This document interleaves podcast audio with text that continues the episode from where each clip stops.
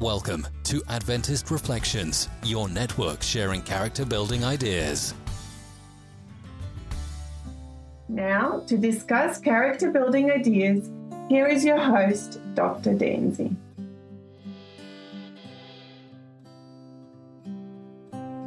Hi, family. Welcome back to another episode of Making Friends for God here in your Adventist Reflections podcast. Today's reflections are titled An Exciting Way to Get Involved.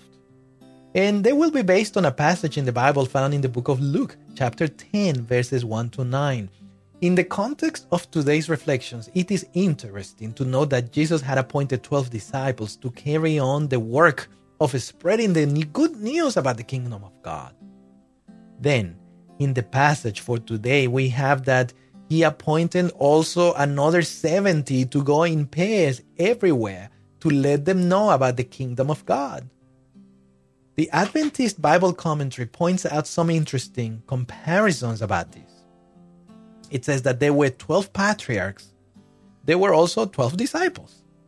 Moses appointed 70 men to assist him in judging Israel, and Jesus also appointed 70 men to assist him. According to the Jewish tradition, based on the list of the descendants of Noah in Genesis chapter 10, there were 70 nations in the world. The Sanhedrin was made up of 70 members plus its president. So the number 70 seems to have played an important role in the Jewish thought. To what extent this might have influenced Jesus and the appointment of the 70, or whether any significance attaches to the fact that they were 70 in number, is something that I don't think we have any light on. The inspiration has not revealed anything farther than what we know. And maybe we could argue that speculating on this is quite idle. However, let us go back to our text. Going back to our Bible text in Luke chapter 10, verses 1 to 9, Jesus gave the 70 that he appointed a task. And he told them that some people will be welcoming in their task and some will be dismissive. He made the point that their job is indeed of much need because there are plenty of souls out there and not many know that Christ has much to offer. Indeed, not many know what Christ has to offer. Then he goes on to explain exactly what is on offer. We read this in verse 9. It says, And healed the sick there, and said to them, The kingdom of God has come near to you. This is indeed the same rhetoric that Christ gave to, to the 12 disciples to deliver. It makes sense that there is a consistency, and we can see this more so as Christ presented his mission. We find this mission in Luke chapter 4, verses 43, where he says, I must preach the kingdom of God to the other cities also, because for this purpose I have been sent. So, what is the kingdom of God? If I understand it correctly, the Jewish people at the time were oppressed by the Romans, and if the kingdom of God, well, it was already there at hand, wouldn't that mean that they shouldn't be under that oppression? Shouldn't they be free under their own Jewish banner and rulership? Well, we might find some clarification of such kingdom in Luke chapter 11, verse 20, where God says, Hey, listen, I am casting out demons, and henceforth this indicates that the kingdom of God has come upon you.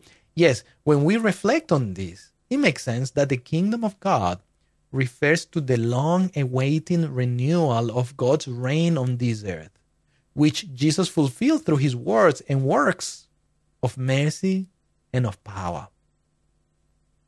Uh, this whole idea calls my attention to what the Apostle Paul also spoke about in terms of what Christianity is, in terms of how Christianity is to be reflected. And when we understand what Christ meant by his kingdom being on earth, we understand that Paul is saying that we can continue such practice so that others may also see Christ's kingdom on earth, so that others might have a foretaste of what is to come. Paul says in the book of Romans, chapter 12, verses 9 to 21, the following let love be without hypocrisy. Abhor that which is evil. Cling to what is good. Be kindly affectionate to one another with brotherly love. in honor, giving preference to one another, not lagging in diligence, fervent in spirit, serving the Lord, rejoicing in hope, patient in tribulation, continuing steadfastly in prayer, distributing to the necessity of the saints, given to hospitality. Bless those who persecute you. Bless them and don't curse them. Rejoice with them. Rejoice with them that rejoice and weep with them that weep. Be of the same mind towards one another. Do not set your mind on high things, but associate with the humble. Do not be wise in your own opinion. Repay no one evil for evil. Have a, regard for good things in the sight of all men. If it is possible, inasmuch as it depends on you, be peace, be living in peace with all men. Beloved, do not avenge yourselves, but rather give place to wrath, for it is written, Vengeance is mine, I will repay, says the Lord. Therefore, if your enemy is hungry, feed him.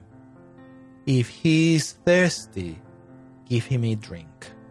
For in doing so, you will heap coals of fire on his head do not overcome evil by being evil, but overcome evil with good. When I think about this kingdom of God, when I think about this king of the kingdom, I want to be part of it. I, w- I want in. I want to spread the message of such kingdom. I would like others to get part of this kingdom, to be participants of such kingdom. Right now, right here. It is here where we can conclude and ironically go back to where we started. At times, we might feel lonely and isolated in our Christianity. At times, we, we fight against the world on our own and we feel that our ministry is ours and we forget that this ministry is actually God's. Yes, yes, my Adventist Reflections family, God's message of the kingdom is God's message for us to deliver, but we do not need to be alone in doing so. This week's reflections are titled How to Get Excited to Get Involved and I may add, had to get excited to continue to be involved. Christ himself sent the 12 disciples together. And we have plenty of evidence that they were in pairs, that he sent then he sent the 70 others to do the same, and they were indeed never to go alone. Christ knew that together is better. I'll say that again. Christ knew that together is better, not only for support, encouragement, and motivation, it is also more fun. It helps us build our characters and polish it as well. Today, I would like you to think about this, to reflect on this idea. Today, I would like to invite you to think and ask yourself Am I running my kingdom endeavors alone? Am I running my own little show? Am I running my reaching out alone? Is this your kingdom or God's kingdom? If it is God's, why not invite other godly people to join you? You might have had bad experiences with others in the past. Perhaps you were disappointed or left alone. Well, we have evidence that the apostles also had interpersonal struggles, but this did not stop them from continuing to gather together and work as teams for the kingdom. I would like to invite you to consider involving others in your kingdom ministry activities, which is God's kingdom. Who knows? Perhaps you'll be the source of their inspiration to the impressions that God gives you. Or perhaps they'll do the same for you.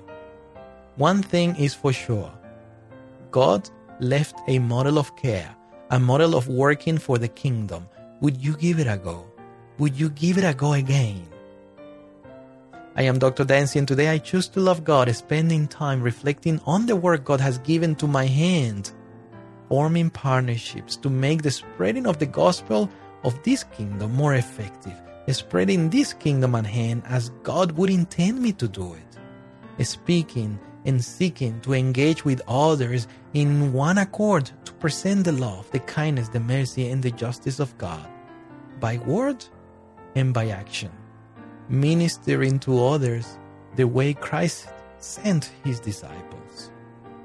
What about you? Have you listened to our mental health podcasts? It's called Gluten Time. You can follow and listen to Gluten Time with Dr. Dancy and Dr. Nard on Apple Podcasts, Google Podcasts, and Spotify. Remember to follow and comment on our Adventist Reflections Network media. You can find us on Facebook, Instagram, YouTube, Twitter, and see when we release new episodes. We also have podcasts in Spanish. Go check them out. God bless you.